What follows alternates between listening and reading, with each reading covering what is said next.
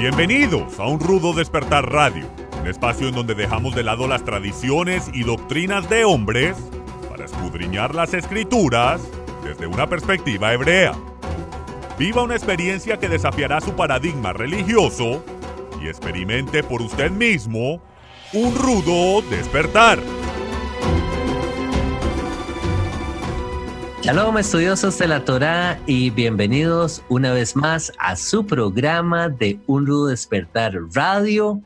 Con ustedes su servidor Harold Calvo transmitiendo para toda nuestra audiencia hispanoamericana desde el cono sur de las Américas hasta el hemisferio norte, desde el Pacífico hasta el Mediterráneo y a todos nuestros hermanos en la diáspora Shalom, paz y gracia para ustedes. Me acompaña el día de hoy mi hermana Ana Lil Mora, la esposa de Michael Root, la directora del equipo del Ministerio de Un Rudo Despertar. Shalom, shalom, Ana Lil, bienvenida a este programa. Ay, muchísimas gracias, Harold. Eh, quiero darle un gran saludo a toda nuestra gente de América Latina, eh, de España también, agradeciéndoles eh, su apoyo y un saludo muy especial también a la gente del grupo CP, Club de Patrocinadores. Y es un placer estar con ustedes. Así es, así es, igualmente. También nos acompaña nuestro querido hermano Ben Daniel desde Charlotte, Carolina del Norte, Estados Unidos. Shalom, shalom, hermano Etzpi, ¿cómo estás? Muy bien, querido Harold. No estoy en Charlotte, aunque estoy en Carolina del Norte. No voy a revelar mi locación eh, específica en este momento, pero acá estamos y le envío un gran saludo a todos los que nos escuchan y a, a Nalil. Cierto, cierto. Cada vez que hablo de Charlotte, eh, me imagino todo Carolina del Norte, ¿verdad? Pero esos lugares son tan grandes y gracias ahí por la, por la aclaración, hermano. Nos gusta siempre dar inicio a esta transmisión extendiendo un fuerte agradecimiento a toda la audiencia del Club de Patrocinadores, hermanos, porque es gracias a sus aportes que todos estos programas pueden llevarse a cabo. También, hermanos, invitar a todas estas personas que están por primera vez escuchando el programa a que visiten nuestra página web undudespertar.tv. Vayan a la página, puedan suscribirse ingresando su correo electrónico. De esta manera ustedes van a recibir todas las notificaciones acerca de los programas nuevos del hermano Michael Ruth al español, programas de radio, incluso tenemos una sección de blogs que estoy seguro va a ser de mucha bendición para sus vidas. Al igual, hermano, ustedes pueden visitar nuestro canal de YouTube y ahí nos pueden encontrar bajo el nombre de Un Rudo Despertar. También si ustedes están en las diferentes redes, nos pueden encontrar en Instagram y ahí nos pueden hallar bajo el nombre de Un Rudo Despertar oficial. También dejarles saber que pueden descargar la aplicación de Michael Root TV en sus teléfonos móviles, tanto en el App Store como en el Android. Así que, hermanos, el día de hoy vamos a estar compartiendo un programa muy, muy especial. Es una, una edición especial que hemos eh, decidido compartir con ustedes y le hemos titulado Reflexiones acerca de la pandemia. Bueno, para nadie es secreto que este tema de la pandemia se ha extendido ya por varias semanas, por varios meses y no solamente en un país, sino que alrededor de todo el mundo y esto es lo que está causando pues muchas noticias y van noticias, vienen noticias. Es demasiada la información que hemos estado recibiendo y ya esto se ha ido elevando incluso a un tema de, de, libertades, hermanos, eh, que nos gustaría pues conversar un poco acerca de esto, entre otros temas que vamos a estar compartiendo y vamos a estar desarrollando. Tal vez uno de los temas que nos gustaría comenzar eh, comentando es justamente el tema de las libertades individuales. Les comento, hermanos, antes de pasarles la, palabra, me gustaría expresarles que en nuestro caso, hablo de el país de Costa Rica. Aquí el tema de las libertades individuales, eh, pues también se ha visto afectado, dado que hemos tenido que permanecer en casa ya por, por varias semanas, hermanos. Creo que ustedes están en una posición similar tanto la hermana Analil como el hermano Etzpi, a pesar de que ustedes se encuentran en, en estados eh, separados, estados vecinos, pero tal vez me gustaría escuchar un poquito acerca de la condición de ustedes, qué piensan ustedes acerca de esto. Tal vez me gustaría empezar con el hermano Etzpi que nos contara un poquito.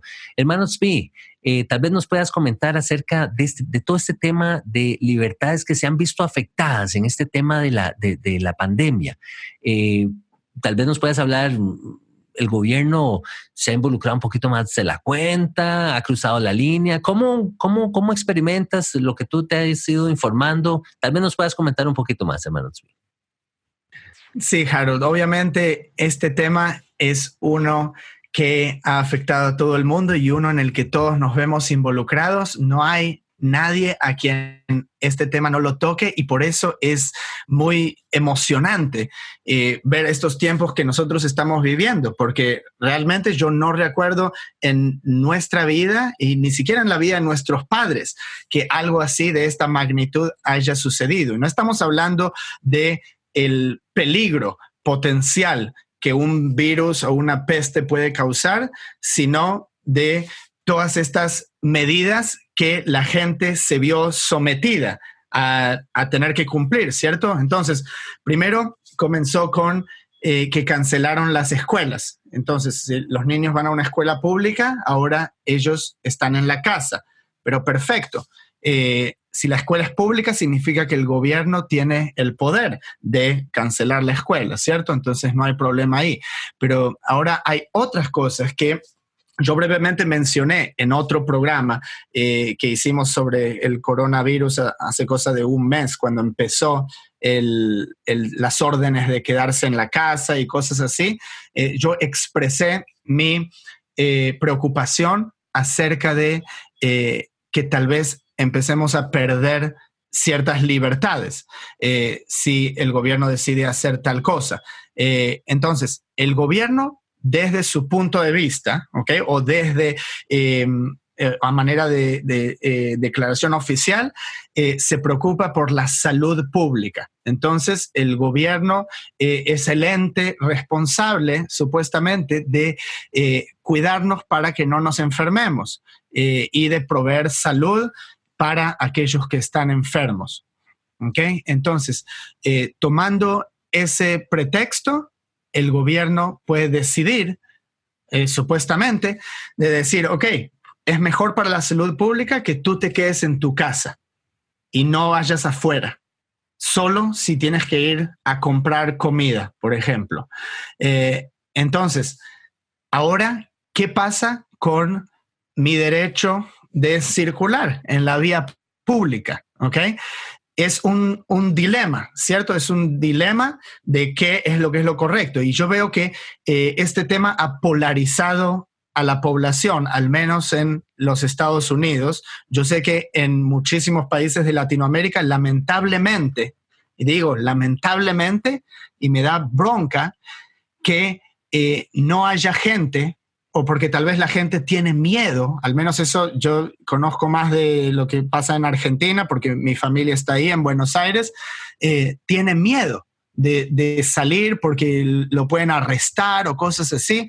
Entonces, lo pueden arrestar, ¿ok? Cuando uno se pone a pensar en eso, que alguien puede ser arrestado simplemente porque no se quedó en su casa, a mí lo que me remite esto es a una dictadura militar, ¿cierto? Una dictadura militar es así, pero ahora obviamente, como aparece la fachada que es por nuestra salud, eh, se puede imponer cualquier tipo de reglas y la gente no va a cuestionar nada, porque piensa que el gobierno los quiere cuidar. Pero si el gobierno lo quiere cuidar, entonces el gobierno se preocuparía por eh, difundir cosas que realmente afecten la salud eh, de forma positiva, como puede ser cómo fortalecemos el sistema inmunológico, que es justamente estando al sol y estando afuera, respirando aire fresco, pero no. Quieren hacer que tenga uno que eh, vestir un barbijo cuando va afuera, que ni siquiera pueda respirar aire fresco, que no se quede a la luz del sol, todas las cosas que son saludables. Eh, afortunadamente, ciertos estados, incluyendo Carolina del Norte aquí, siempre existió la provisión de que uno puede salir de la casa por...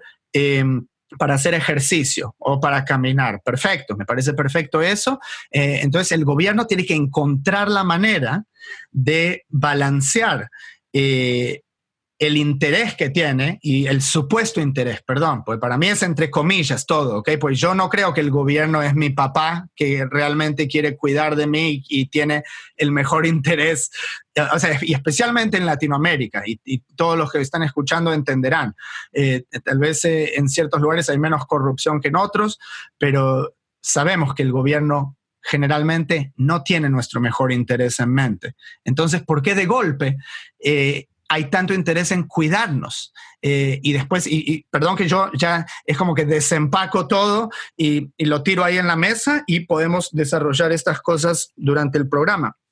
Pero eh, incluso si fuese que el gobierno tiene nuestro mejor interés en mente, yo le agradecería, le digo, gracias por querer cuidar de mí, me encanta estas eh, recomendaciones que haces, pero ahora yo tengo la libertad de seguirlo si me interesa cuidar mi salud, o de no seguirlo si yo pienso que tal vez el virus no es tan eh, fatal como eh, los medios de comunicación lo pintan, que termina siendo, eh, de acuerdo a muchas estadísticas, aparentemente parecido a la gripe de, de estación.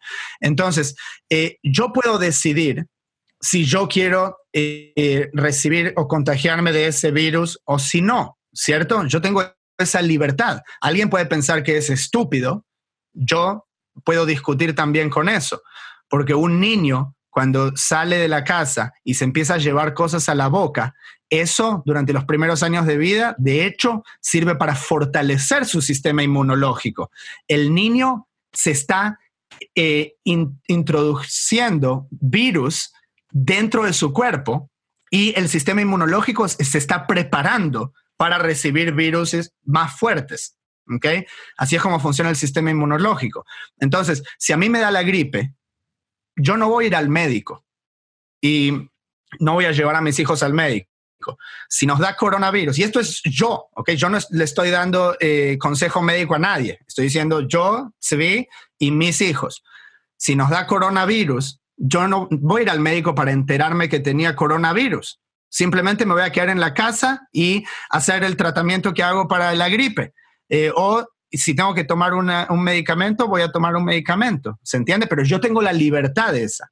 Ahora, el gobierno va un paso más y dice, ok, pero eso no es solo tu decisión, porque ahora tú puedes ir y contagiar a otra persona que porque no tenía un sistema inmunológico fuerte, termina muriéndose de esa enfermedad. ¿Ok? Entonces, ¿qué es lo que yo le contesto a eso? Yo digo, y, esto no es egoísmo, ¿ok? Porque si no, podemos llevar esto al extremo y se pierden todas las libertades individuales.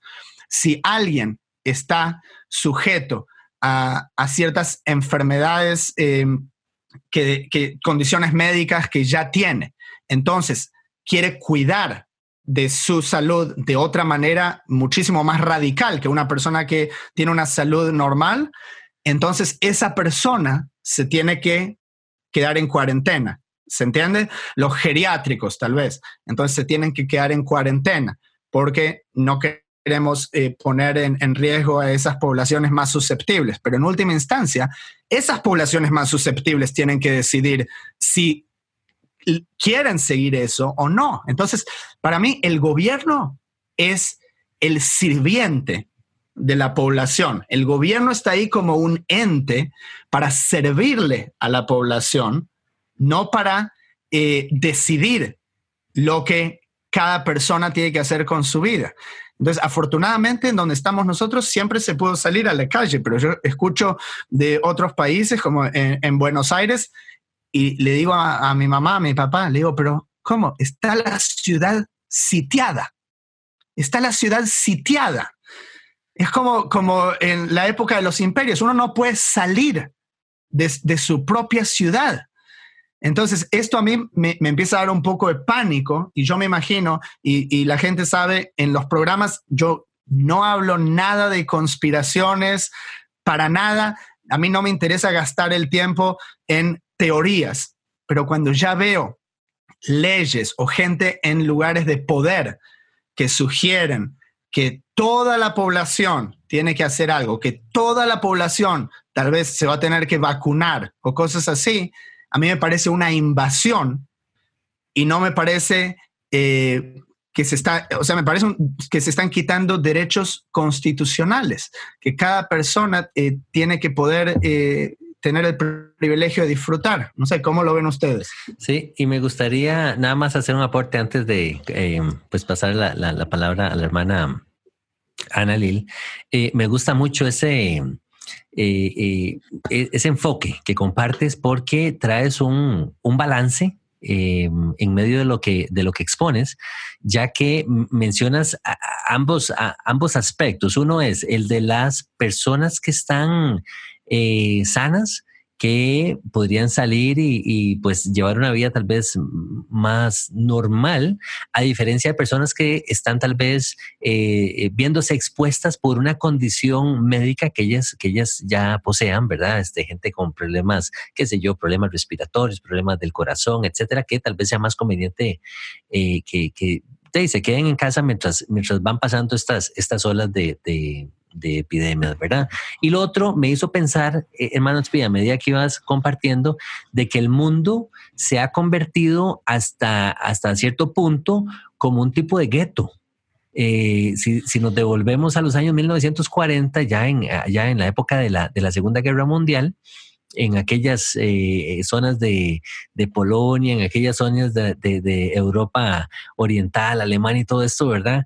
Eh, de ahí, poquito a poquito, cierta población estoy hablando de la población judía, se vio afectada también por ciertas medidas que se fueron aplicando y entonces este ya ya ya se fueron este los fueron aislando al punto de que se convirtieron en guetos pero ah, como está la situación al, día de hoy pareciera que el mundo completo eh, se, se convirtió en un gueto verdad entonces ya todo el mundo está más controlado ya todo el mundo eh, se le dice a qué hora entra a qué hora sale a dónde puede ir a dónde no puede ir. Y esto es algo que yo hablaba con la hermana Ana Lili en algún momento en días anteriores y ella me explicaba algo interesante. Tal vez me hubiera gustado que lo compartiera aquí en el programa, eh, eh, porque Ana Lil, eh, si bien está en un, en un, en un estado vecino, ella se encuentra en Carolina del Sur, puede ser que hayan cosas que difieran del de Carolina del Norte con Carolina del Sur, el tema de las decisiones que toman los gobernadores.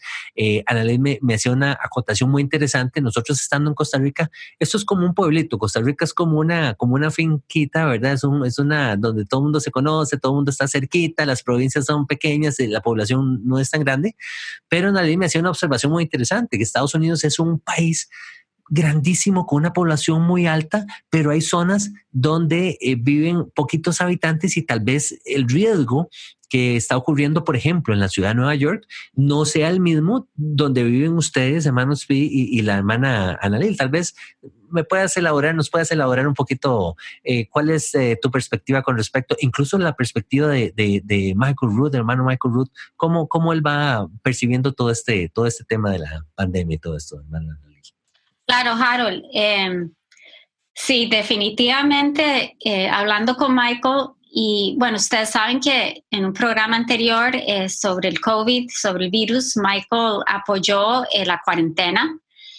en este momento teníamos mucho menos información, ¿verdad? Ahora ha pasado como un mes y una semana, al menos aquí, que hemos estado en cuarentena en Carolina del Sur ahora tenemos mucho más información, eh, tenemos, eh, y de nuevo, ¿verdad? Lastimosamente, eh, aquí en Estados Unidos este tema del COVID se politizó. A eso ha llegado. Entonces, básicamente, por ejemplo, nosotros tenemos un gobernador que es conservador, que es republicano, entonces está más abierto a que las cosas en la economía eh, vuelva ya, eh, se vuelvan a abrir eh, ciertos servicios y em, que volvamos a, entre comillas, a la normalidad. el, el, gobernador de Carolina del Norte es, es demócrata. Eh, aquí se dice que, y tal vez algunas personas no estén de acuerdo conmigo, pero que los demócratas están totalmente en contra de Trump. Entonces, si a uno le tocó vivir en un estado demócrata donde el gobernador es demócrata, pues eh, ellos están empujando para que siga la cuarentena. Y los que estamos bajo un gobernador eh, eh, ya republicano, conservador, definitivamente ya todo el mundo quiere volver a abrir, abrir todos los servicios, ¿verdad? Volver a trabajar. Lo que a mí me preocupa es que en realidad hay gente conservadora y liberal también que quieren que ya, eh, que, piensen que ya es suficiente. Y muchos de ellos viven en zonas donde no hay peligro, donde deberían estar trabajando. Pero las noticias, vamos de nuevo a los medios sociales, a las noticias aquí en Estados Unidos, eh, solo se dice que somos los conservadores los que estamos reclamando. ¿Me entiende? Y eso es, eso es, una, eso es una mentira. Sea, hay gente liberal también que ya, o sea, están diciendo basta ya, es suficiente. Y eh, entonces eh, realmente se politizó como se está, como está pasando en todos Estados Unidos. Ustedes me imagino que han escuchado, ¿verdad? Eh, desde que entró Trump como presidente, esto ha sido una locura, ha sido una campaña en contra de él. Y aunque yo no estoy de acuerdo con todo lo que él diga o, ponga en Twitter, ¿verdad? Eh, simplemente le han hecho la vida imposible. Pero esa es una de las cosas que me gusta em, de Estados Unidos y para mí, o sea, yo ya llegué a decir eso, estoy hace, aquí hace cinco años. Yo crecí estando en contra de Estados Unidos, ¿ok? Porque eh, así es eh, en, Argentina, esa, esa mentalidad contra el capitalismo y qué sé yo, yo ni entendía. yo era eh, un eh, adolescente. Pero ahora que lo estoy viviendo, aquí hay un sistema de gobierno en donde cada estado tiene su propia soberanía y su propia potestad para decidir. Eh, entonces, ¿cómo puede el gobierno, por, por, tal vez una zona de riesgo como puede ser en Estados Unidos, en Nueva York, cerrar todo el país o sea, ¿qué tiene que ver el pobre granjero en Nebraska, eh, en estados del interior del país, eh, con lo que sucede en otro lugar? Eh, y esto es lamentablemente lo que hizo el gobierno en todos los países prácticamente. por supuesto, hay algunos que no se impusieron medidas fuertes y que a sorpresa de muchos, los números son muy parecidos, como en Suecia, donde no se eh, implementaron eh, estas medidas eh, tan radicales, pero em, lamentablemente en Argentina, sé por, por mis, em, mi familia, em, que se implementó en todo el país. Entonces, ¿qué? Porque hay una ciudad, perdón, hay una ciudad grande en donde tal vez tiene que haber ciertas medidas o la gente tiene que ser más cautelosa. Ahora alguien que vive en el interior del país tiene que quebrar su negocio porque quieren parar la economía, eh, ¿se entiende? Pero al mismo tiempo, las compañías eh, más grandes permanecen abiertas. Entonces, cualquiera puede ir a comprar aquí a Walmart, cualquiera puede ir a eh, ordenar algo por Amazon, cualquiera puede ir a comprar a Lowe's y distintas tiendas así de cadenas que hay aquí, pero el que tiene una pyme, un pequeño negocio, entonces él tiene que cerrarlo por, dos meses. Eh, y ahora el, gobernador, como dices, un gobernador demócrata, va lento, lento. O sea, ya se ve que está todo bien, que no hay problemas, que no va a escalar más. Y todavía hay que hacer fase 1, eh, no sé, cuatro semanas, después vemos otra vez y después se va a la fase 2 y otras seis semanas y qué sé yo. Pero no, acá ya hay muchas manifestaciones de gente saliendo a la calle y esto es lo que a mí me gustaría ver en otros países. Gente saliendo a la calle diciendo, ya está, es suficiente, porque nosotros somos el pueblo que va a decidir lo que hacer con nuestra salud. Y luego alguien puede decidir cuando entra en mi, en mi tienda si se quiere poner un barbijo, está bien. Alguien puede decidir eh, si quiere comprar en mi tienda o no, o me quiere boicotear. Pero yo tengo la potestad de abrir mi tienda, ¿cierto? Es mi derecho. Eh, y, todavía yo digo, si, se ve para el otro lado, si, a mí me dicen, necesitas un barbijo para entrar a mi tienda, ¿ok? Yo estoy en contra de, usar barbijo, pero yo no quiero que nadie decida por mí que qué es lo que tengo que usar. A mí, o sea, a veces eh, me causa gracia a mí y a los niños, pues los niños también, ellos lo ven como, como no están acostumbrados. A veces vemos en el supermercado algunos que llevan como una máscara de gas. y luego salen muchos diciendo, el cirujano general ya salió diciendo, el barbijo no te va a ayudar. Eh, eh, contra este virus, o sea, cosas así. Hay, hay información que la gente ya está perdida. Entonces, pero bueno, con más razón, cada uno tiene la soberanía de decidir lo que hacer. Entonces, si me dicen, necesitas barbijo para entrar a mi tienda, ok, ¿cuál, aquí es el dilema. Ellos son una propiedad privada, ellos tienen derecho a decir eso. Ellos pueden decir, no puedes entrar a mi tienda si no te vistes como una mujer. Sí, tienen el poder de hacer eso si quieren, es su tienda y yo puedo decidir no comprar ahí. Eh, está bien pero ya decir que tienes que usar barbijo en la vía pública, la vía pública, esto es de todos, es como tu casa, como que si el gobierno te dijese tienes que usar barbijo dentro de tu casa. No, es mi casa. Entonces, y la vía pública es la vía pública. Entonces, eh, uno tiene que saber dónde pone la línea, dónde pone la línea de hasta dónde está bien que jueguen con sus libertades, porque ya el año que viene salen con la vacuna. Entonces, vacuna mandatoria, ¿qué es lo que va a hacer cada uno? Bueno, después les hablo más de eso, pero em, hay que cuestionarse estas cosas, cada uno, reflexionar. Sí, sí, em, y Harold, por ejemplo, aquí en Estados Unidos, para, que tenga un ejemplo, en Houston estaban eh, con una multa de mil dólares si te veían sin barbijo o lo que decimos nosotros los costarricenses, yo soy tica, mascarilla, ¿verdad? O cubrebocas. Mil dólares. Sí, exacto, mil dólares si no usas eh, la mascarilla, la eh, cubreboca.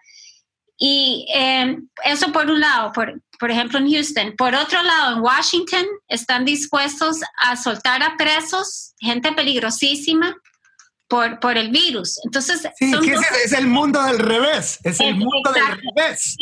Es, son, son te ponen preso a ti, te ponen preso a ti y dejan salir a los presos. Y la gente no, no entiende. Aquí está ocurriendo lo mismo en Costa Rica. Aquí está, estamos iguales. en mi país bello Costa Rica, que no, eh, espero que no, eso no pase, pero si ya hemos llegado a un estado de sobre una, o sea, una avalancha de información y una, una avalancha de información, por ejemplo, en cuanto inclusive a la salud, porque ahora dicen es que nuestra única esperanza es la ciencia o la medicina. Sí, pero la medicina está dividida y eso es algo eh, que, por ejemplo, ha pasado hasta en nuestro mismo ministerio. Tenemos nosotros gente que es eh, pro medicina integral, holística, natural, alternativa, eh, como no sé cómo, cómo se puede decir en español. Y después está la gente que está a favor y confía 100% en la farmaquía. Entonces, hasta en eso hay, hay división, porque hay gente que se siente, si uno no sale con el cubrebocas, eh, te, te, ofenden, que sos un irresponsable, un egoísta, etcétera, etcétera. Entonces, cuando tenemos diferente opinión en cuanto a lo que es ser saludable, eh, y como mencionó Svi, eh, cuando ustedes me dijeron, yo como, como directora del equipo de, español en, en Rudo Despertar, cuando ustedes me dijeron, eh, queremos hacer un segundo programa, eh, yo dije sí, ahora sí, porque ya esto es una situación de derechos constitucionales. Y hay una ventaja aquí del norteamericano. O sea, yo me crié aquí en Estados Unidos, eh, llegué a los dos años y estuve toda la escuela primaria y regresé a mi país a los 12 años a Costa Rica y ahora volví eh, a Estados Unidos y tengo tres, años de vivir aquí, tres años y medio. Y lo que sí digo es que aquí el norteamericano entiende muy bien lo que son los derechos constitucionales y aquí, gracias al Padre, a Jehová, la gente no aguanta nada. Y la gente se está levantando. Y ahora, o sea, aquí hay estados donde la gente tiene que estar encerrada todo el invierno porque el clima es, o sea, así se vive y el único momento que pueden salir a disfrutar es en primavera y verano. No, va, no van a poder, el gobierno, los gobernadores, no van a poder encerrar a la gente aquí en la primavera y en el verano. No va a pasar. It's not going to happen, como dicen los gringos. No va a pasar. Unos, porque eh, entienden los derechos constitucionales y otros porque dirán no me da la gana y eh, otros por, porque saben que por, por, salud, porque ellos saben que salir al, al, sol, al aire, no va a ser un peligro para contagiarse el COVID. Pero es que ahora el problema es tanta información, tantas curas, que, que, eso también ha dividido mucho a la gente. Entonces, no solo, es eh, no solo es una división en cuanto a pensamiento político, liberal, conservador, sino de, en cuanto al enfoque de la medicina. Sí. Un eso ha sido una situación también que se ha dado aquí.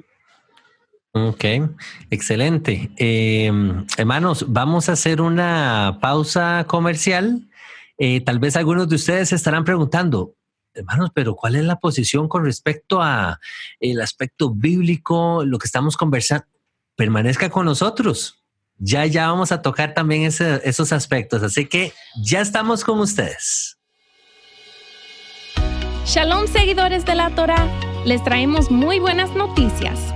Ya está disponible la versión digital del tan esperado libro de los Evangelios cronológicos del hermano Michael Root Después de haber dedicado 38 años de investigación, finalmente Michael Root presenta los Evangelios cronológicos, uno de los logros más importantes de su vida.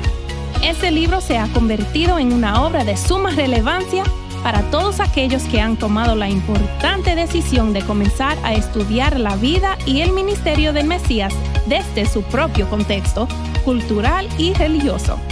Obtenga esta magnífica obra en formato de libro electrónico. Visite la página uncrudodespertar.tv y adquiéralo hoy mismo. Muchas gracias, hermanos, por permanecer en su programa de Un Rudo Despertar Radio. El día de hoy estamos compartiendo una edición especial, reflexiones acerca de la pandemia y hemos estado tocando varios temas interesantes acerca de libertades individuales, derechos constitucionales se han sobrepasado los gobiernos con respecto al tema de la cuarentena? ¿Cuál es nuestra posición con respecto a, tener que, que, el manejo de todas estas nuevas normas y propiedades que han ido saliendo en medio de esta, de esta situación del famoso COVID? Y escuchamos a la hermana Analil, eh, cómo ella nos compartía acerca de tanta información que ha surgido también, hermano XP, cómo eh, ciertos escenarios han venido a, tocar ciertas libertades individuales y del cuidado que tenemos que tener a la hora de recibir toda esta información. Y yo creo que esto se presta, hermanos, para definitivamente hacer una, una reflexión. En el, en el espacio anterior les, les comentaba yo que en tiempos anteriores, eh, si buscáramos una aplicación de cómo esto vino a afectar sectores de la población, pues los judíos son un excelente ejemplo, pienso yo. Les mencionaba yo el, tema de la Segunda Guerra Mundial, cómo poquito a poquito les fueron quitando libertades y hasta que los eh, fueron eh, ingresando en guetos antepasados de, de, familiares de Tzvi que vivieron esta terrible experiencia del holocausto, cómo su libertad fueron privadas, del cuidado que tenemos que tener al día de hoy de que los gobiernos no se vayan a sobrepasar con respecto a ir eliminando esos derechos constitucionales dados por el creador, como dice el hermano Michael Ruth en muchos de sus, de sus programas. Y algo que... Sí. hermano, despide, adelante, por favor. Perdón, Harold, porque me gusta mucho que traes eh, lo que muchos eh, considerarían un, una comparación radical eh, con los nazis, ¿cierto? Porque uno dice, pero los nazis, bueno, y los nazis también eran aclamados eh, en Alemania. O sea, al momento que empezaron a llevar gente a campos de concentración, eh, ya era demasiado tarde. ¿ok? Entonces, uno, uno se tiene que poder despertar ya desde antes. Pero traigo a colación aquí, em, después de los juicios de Nuremberg, que esos son juicios muy famosos donde el mundo juzgó a eh, criminales de guerra nazis, ¿ok? Los que no lograron escaparse a Argentina y otros países de Latinoamérica eh, o de Sudamérica, se derogó en el mundo eh, el código de Nuremberg, ¿ok? Y hay ciertos puntos en el código de Nuremberg eh, que son provisiones de derechos médicos. ¿Por qué? Por lo que los nazis hicieron. Los nazis agarraban judíos y otros que consideraban de una raza inferior eh, y experimentaban con ellos. muchos avances en la medicina sucedieron gracias a eso. Eh, compañías como Bayer eh, estuvieron involucradas con los nazis. Eh, entonces, esto es algo muy tangible. Esto ya, o sea, no es conspiración, esto es de algo que sucedió en el pasado. Entonces, el código de Nuremberg, cualquier persona lo puede buscar y leer en Internet. La primera cláusula o el primer punto dice que es absolutamente esencial el consentimiento voluntario del sujeto eh, para cualquier tipo de eh, proceso médico, cualquier tipo de intervención, médica.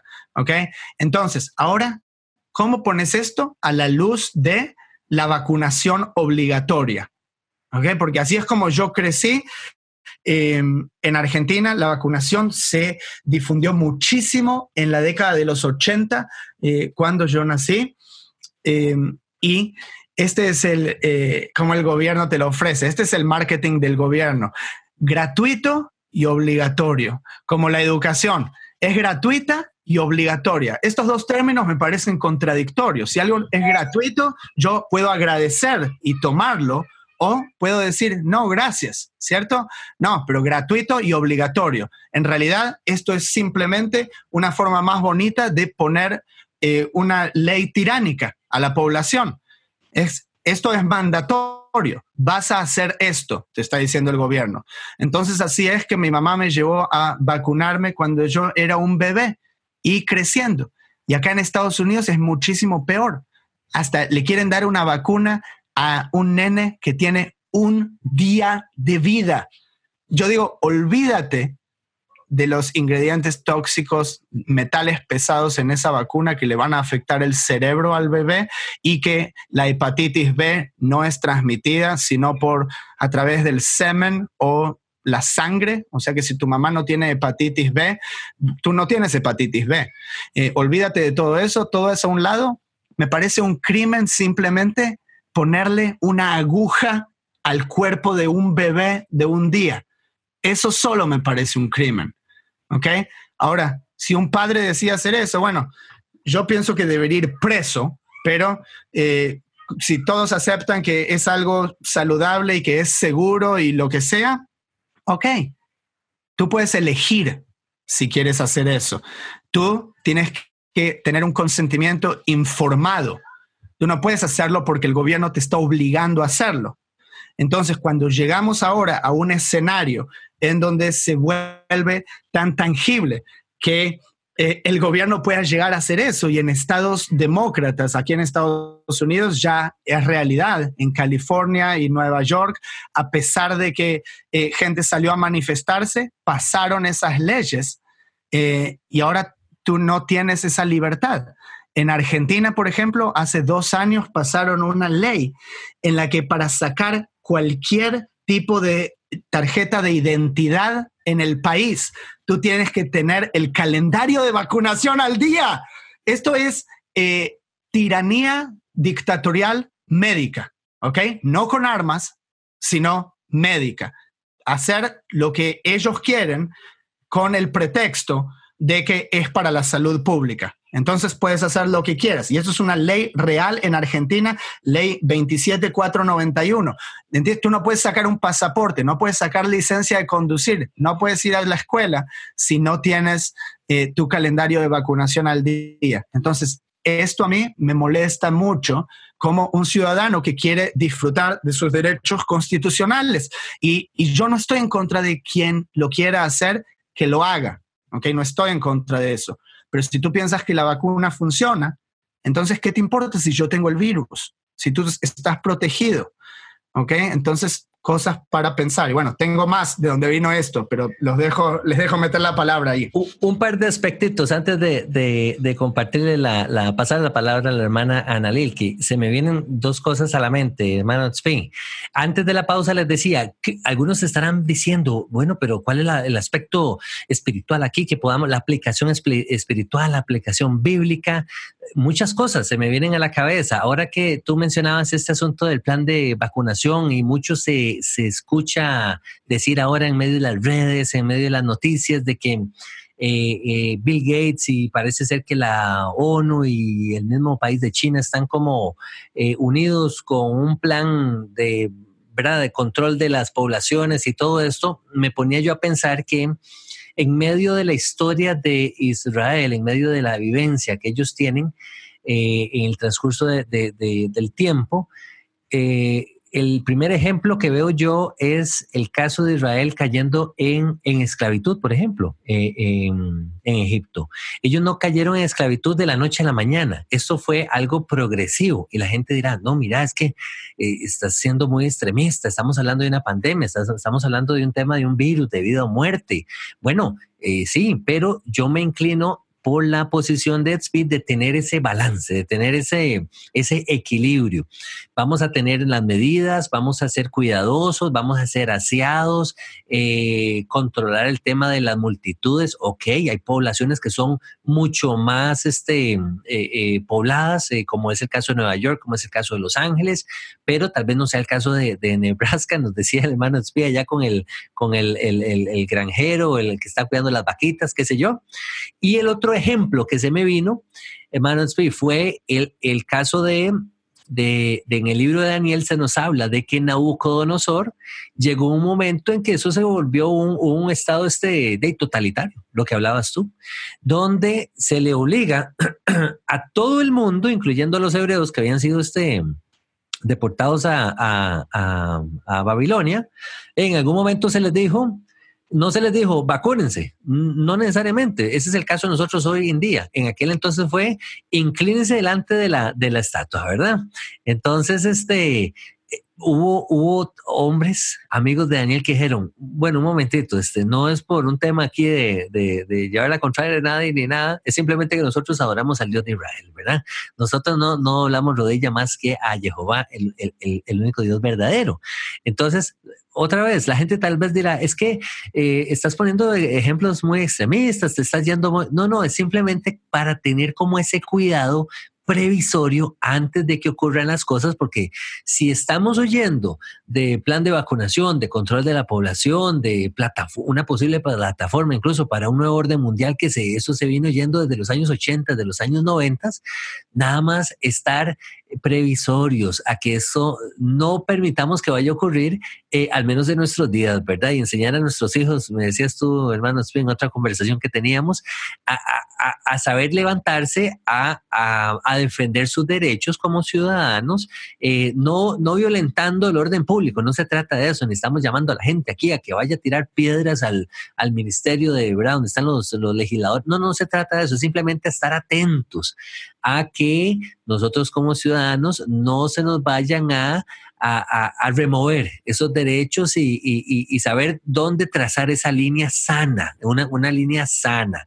La gente que puede estar sana, entonces puede salir y, puede llevar su vida normal, llevar su negocio, porque vemos que las economías han visto, eh, eh, han sufrido y hay gente que ha perdido sus trabajos y hay gente que no tiene ni qué comer al día de hoy. Ya no se está muriendo el virus, sino que se está muriendo de, que no tienen dinero para poder salir eh, adelante. Entonces, yo, yo, yo pongo una, una, tomo una posición media donde, donde tiene que existir ese equilibrio, ese balance. Si bien las escrituras nos llaman a que, que tenemos que estar orando por nuestros gobernantes, este, incluso el hermano Michael compartió muy bonito en, una, en varios programas, él ha compartido esta, esta exhortación de que tenemos que orar por los gobernantes, tenemos que estar este, presentes, ¿verdad? estamos nosotros ayunando, estamos nosotros orando, estamos, ¿qué estamos haciendo todo este tiempo que, de que nos tienen en cuarentena? ¿O estamos pasando sentados viendo el Netflix y tenemos, estamos viendo películas y solo noticias?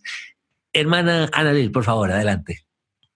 Sí, quiero compartir eh, algo que Michael también, eh, uno de sus versículos favoritos, y es 1 Timoteo 2, 1 al 3, y dice, exhorto ante todo.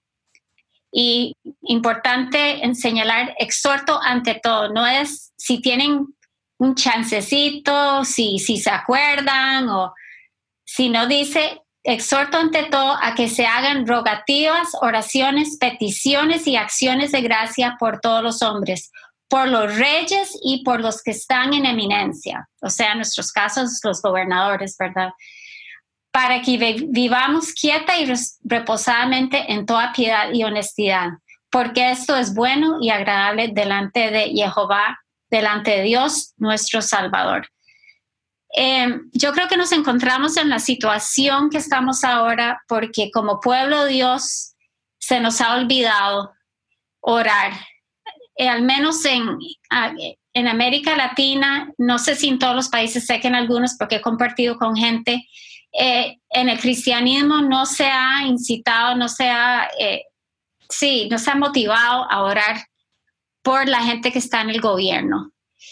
Y em, y ahora estamos viviendo esto porque eh, el enemigo es sutil, es sutil y nos ha ido robando eh, libertades. Se han pasado leyes que no deberían pasarse porque el pueblo está dormido. En vez de estar ayunando y orando y orando con oraciones estratégicas, ¿verdad? Oraciones estratégicas eh, parando a ciertas leyes que tienen nombres que tienen un número que uno podría ser específico y orar en contra de eso. Eh, por ejemplo, yo escucho oraciones hoy día, eh, ay Padre, por favor, que pase esto, que pase este virus, que pase, que pase. Esto no es una oración estratégica. O sea, oración estratégica es que el Señor revele eh, la manipulación, la corrupción, de cómo se está manejando esta pandemia. ¿verdad? Eh, que el Espíritu Santo nos revele cuál es la salida. O sea, nosotros ya no, como dijo Vi, o sea, realmente no podemos confiar ya en, los gobiernos. Ya los gobiernos están demasiados corruptos. Ellos ya no velan por el bien de nosotros. Ya esto es una, es una situación de una guerra de poder.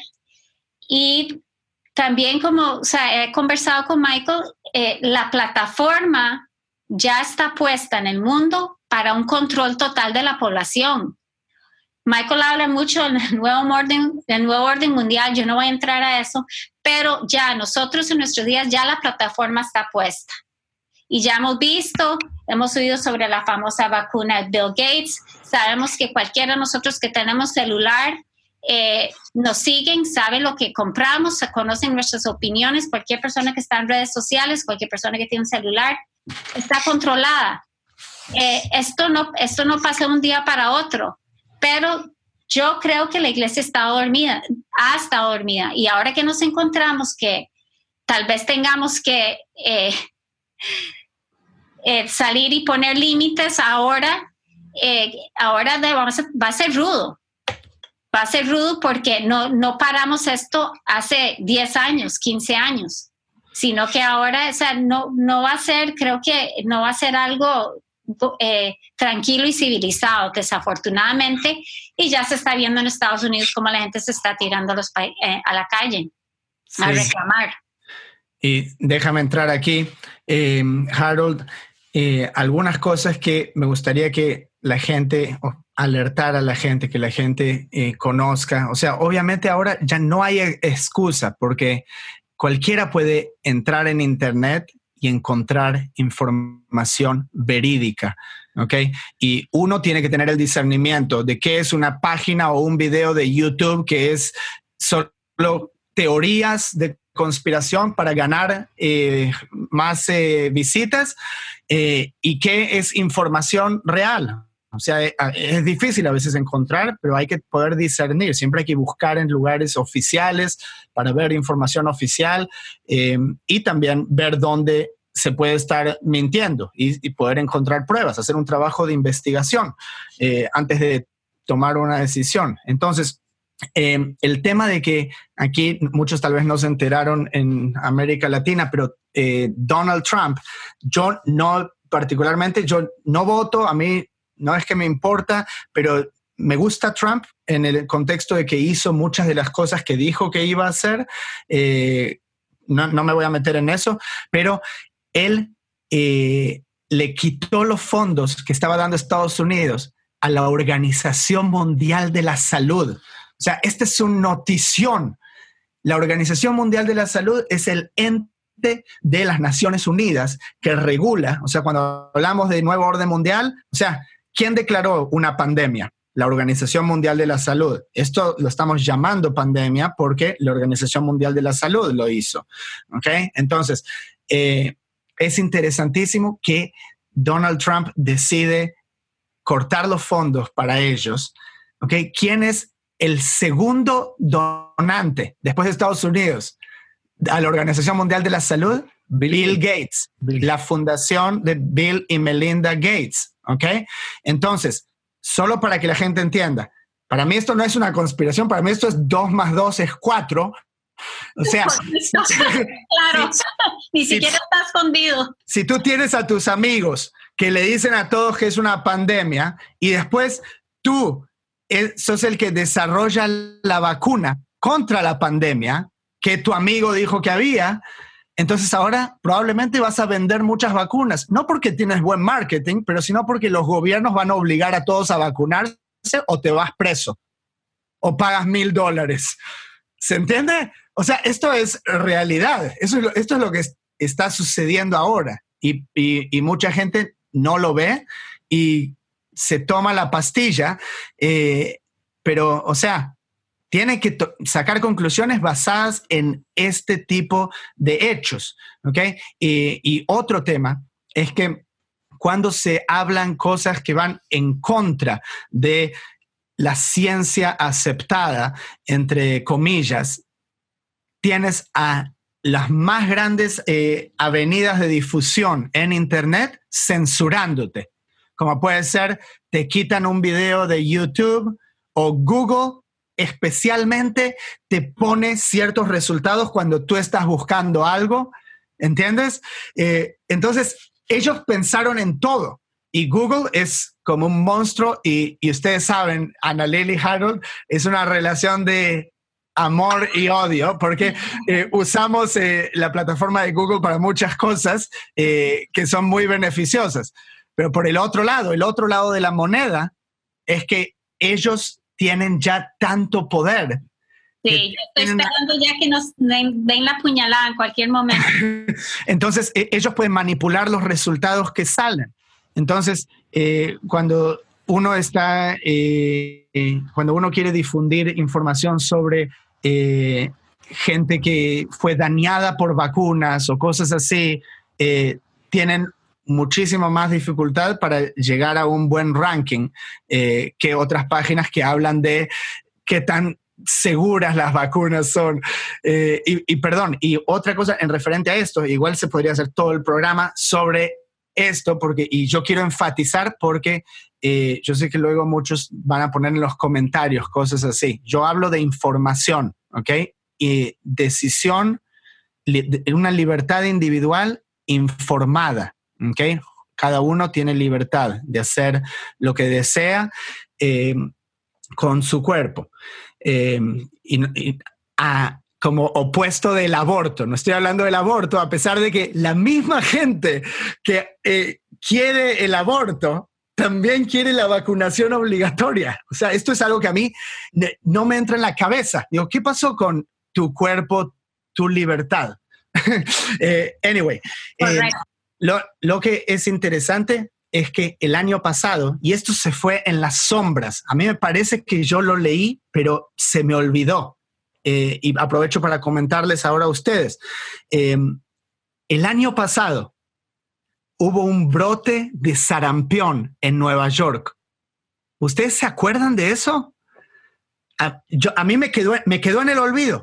No. El, el, gobernador, escucha esto, me encontré ahora una noticia de ABC News. El gobernador de Nueva York, que era uno distinto, eh, de Blasio, eh, dijo que todos en ciertos distritos se tienen que vacunar y el que no se vacuna, perdón, y en 48 horas, y el que no se vacuna recibe una multa de mil dólares. Y esos distritos, la mayoría en esos distritos eran judíos que no se vacunan. ¿Ok? Entonces, esto a mí se me quedó en el olvido, pero ahora estoy muy emocionado de haber encontrado esto, porque este es un precedente. El año pasado sucedió, en el 2019. Sí, nos eh, están probando, sí, eso sí, sí, sí, sí, sí, sí, están probando, está, es incrementando, es incrementando las medidas.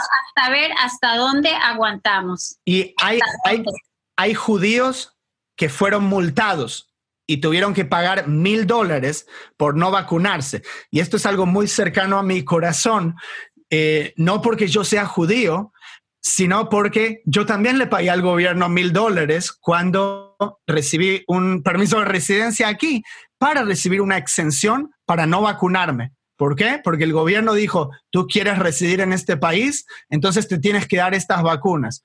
Y yo le dije, no me quiero dar esas vacunas porque yo no me vacuno ni a mis hijos. Entonces dijeron, ok, perfecto, vamos a respetar tu derecho y no vamos a estar asustados de las potenciales enfermedades que puedes traer si nos pagas mil dólares. Dije, ok, bueno, ahora veo qué tan verdad son esos requisitos. Tomar los mil dólares, que bueno, tomar los mil dólares no los tenía, pero muchos me ayudaron y estoy muy agradecido eh, muchos ayudaron con la causa, para que la gente entienda, dentro de la vacuna del sarampión que se da aquí y por qué los judíos no la quieren recibir, se llama MMR, MMR. Y estos son datos que están en el dominio público, que están en eh, la página del CDC, del Centro de Control de Enfermedades en Estados Unidos. Eh, los ingredientes de las vacunas. Si tú vas al médico y le decides inyectar a tu hijo algo, ¿no te interesa saber qué es lo que le estás inyectando? Si tú le das de comer algo a tu hijo, ¿te interesa mirar en los ingredientes que no tenga veneno? Hay, gente que le interesa comprar orgánico, hay gente que eh, le interesa mirar que no tenga productos que tiene eh, cerdo, ¿cierto? Porque queremos comer de acuerdo a las instrucciones del creador. Entonces nos interesa que lo que nos ponemos dentro del cuerpo no sea algo que va en contra de las instrucciones del creador. Eh, entonces, las vacunas las estamos poniendo dentro del cuerpo, todavía más que si ingerimos algo por la boca, porque va directamente a nuestra sangre, ¿cierto? Entonces, ¿cuáles son los ingredientes de la vacuna contra el sarampión que em, los ciudadanos de Nueva York en ciertos distritos fueron obligados con un ultimátum de 48 horas a darse el año pasado? entre los ingredientes, sin contar todos los metales pesados que puede tener, como el mercurio y aluminio, que dijimos otra vez, eh, pueden dañar el cerebro. Estas son causas de por qué se incrementan eh, la demencia, Alzheimer, enfermedades así, que vimos escalar. Ni me meto en la conexión que las vacunas eh, tienen durante el embarazo o los primeros años con el autismo, por ejemplo, que igual tratan de desprobar, a pesar de que hay un médico de la CDC que eh, dice que no hay nada que diga que no puede causar eso, ¿ok? No hay ningún tipo de test en cuanto a la combinación de vacunas tampoco, eh, las consecuencias que puede tener en el desarrollo humano y generacional, porque esta es la primera generación en donde se está experimentando y nosotros somos los conejillos de indias. Pero entre los ingredientes de la vacuna contra el sarampión, hay eh, un ingrediente que se llama WI38, eh, células de pulmón del tejido de un bebé abortado. Así es como eh, desarrollaron esta vacuna. Entonces, yo tengo un problema ético y moral además de religioso, ¿ok? De hacer eso. Si, si no fuese que yo tengo una exención religiosa, porque no sigo la Torah, ¿ok? todavía tengo un problema ético con esto. ¿Se entiende? Y puede que el gobierno no tenga un problema ético, pero está bien. la Organización Mundial de la Salud, para que la gente entienda, esto me lo mandó un amigo ayer, la Organización Mundial de la Salud en sus eh, guías para instrucción para la educación eh, para niños y el desarrollo sexual. Yo lo vi esto, se los mando luego si quieren. Yo no lo podía creer. De la edad de 0 a 4 años, ellos sugieren que se le enseñe a los niños sobre la masturbación. recibir placer eh, tocando tus propios genitales. a, un, eso. a un niño de, de 0 a 4 años, ok. Yo creo que no voy a tomar tu consejo en lo que tiene que ver con vacunas o pasta dental. No me interesa. Correcto. Solo por eso. Entonces, cuando veo cosas como Donald Trump le sacó los fondos, a mí me encanta ver, ver, cosas así. Eh, entonces, eh, bueno, los dejo con algunos de esos pensamientos para que la gente se cuestione. Sí, a mí me gustaría, eh, cuando terminemos el programa, la gente que escuche, nuestra amada gente de América Latina, España, todos los de Estados Unidos, los latinos que nos escuchen, que nos pongan sus comentarios de lo que está pasando en sus países. Sí. Eh, a mí me interesaría muchísimo saber, porque por lo que veo, o sea, lastimosamente aquí solo estamos representando Costa Rica y eh, que estamos, eh, bueno, Harold y yo que somos ticos y Argentina, y, nos, yo por vivir en Estados Unidos, pero cuéntanos qué está pasando en México, en, en Colombia, en Argentina, eh, en, en, Bolivia. Me gustaría muchísimo saber cómo están manejando la situación, sus, si sus derechos constitucionales, sus derechos humanos están siendo violados. me encantaría saber eso. Así es, así es. Y bueno, hermanos, vamos llegando al, final del, programa. Eh, me gustaría también aprovechar para, hacer un último llamado de, reflexión en este, en este tiempo que estamos viviendo. Eh, las escrituras, hermanos, nos exhortan a tener una fe inteligente también, ¿verdad? Entonces, eh, esto no se trata de que ya porque lo dijo entonces el presidente, vamos a ir todos ahí como corderitos, ¿verdad? No, no. Dijimos anteriormente, tenemos que orar por nuestros gobernantes, tenemos que procurar la paz en, en medio de las naciones donde Jehová nos esparció al a través de todo el mundo, pero sobre todo tener una fe inteligente, ¿verdad? Entonces, utilizar también el sentido común. Hay muchas cosas en la Torah que nos apuntan a eso. Utilice su sentido común. Si, usted lo están llevando al barranco en alguna situación, ¿verdad? Lo están llevando al, precipicio, no vamos a ir al precipicio, vamos, la Torah es, eh, nos exhorta a buscar la, la sabiduría, la sabiduría de Jehová ante todo, sobre todo. Así que, hermanos, eh, damos por concluido este programa. Esperamos sea de, bendición, sea un programa crítico, como dijo la hermana Nare, como dijo el hermano Speed, déjenos sus, comentarios, sus observaciones.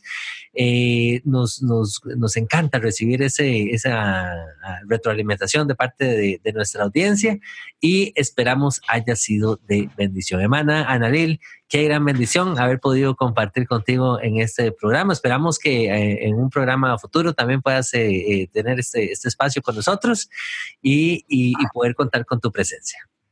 Gracias y espero que podamos invitar a, más gente también. Eso me tiene muy emocionada. Y mil saludos de parte de Michael, que ama América Latina, España siempre tiene un lugar muy especial en su corazón y además de amar a la gente, ama la comida. muchas gracias, muchas gracias, hermana. Y, de parte de la comunidad hispana, pues también envía, envíale a Michael nuestros saludos y nuestros cariños eh, también. Hermano, muchísimas gracias por este tiempo también que compartes con nosotros, toda esta, sabiduría que el Padre te da y todo este tiempo que inviertes investigando y, haciendo todas estas diligencias y, y las vienes a compartir con toda la audiencia de un rudo despertar con tanto cariño y con, tanto amor. Con muchísimo gusto, querido Harold. Eh, un gran saludo a todos los que nos escucharon. Así es, así es. A todos ustedes, hermanos, muchísimas gracias. Nos vemos a la próxima. Recordamos las palabras de Yeshua. En esto conocerán que son mis discípulos que se aman los unos a los otros. Hasta la próxima, hermanos. Shalom, shalom.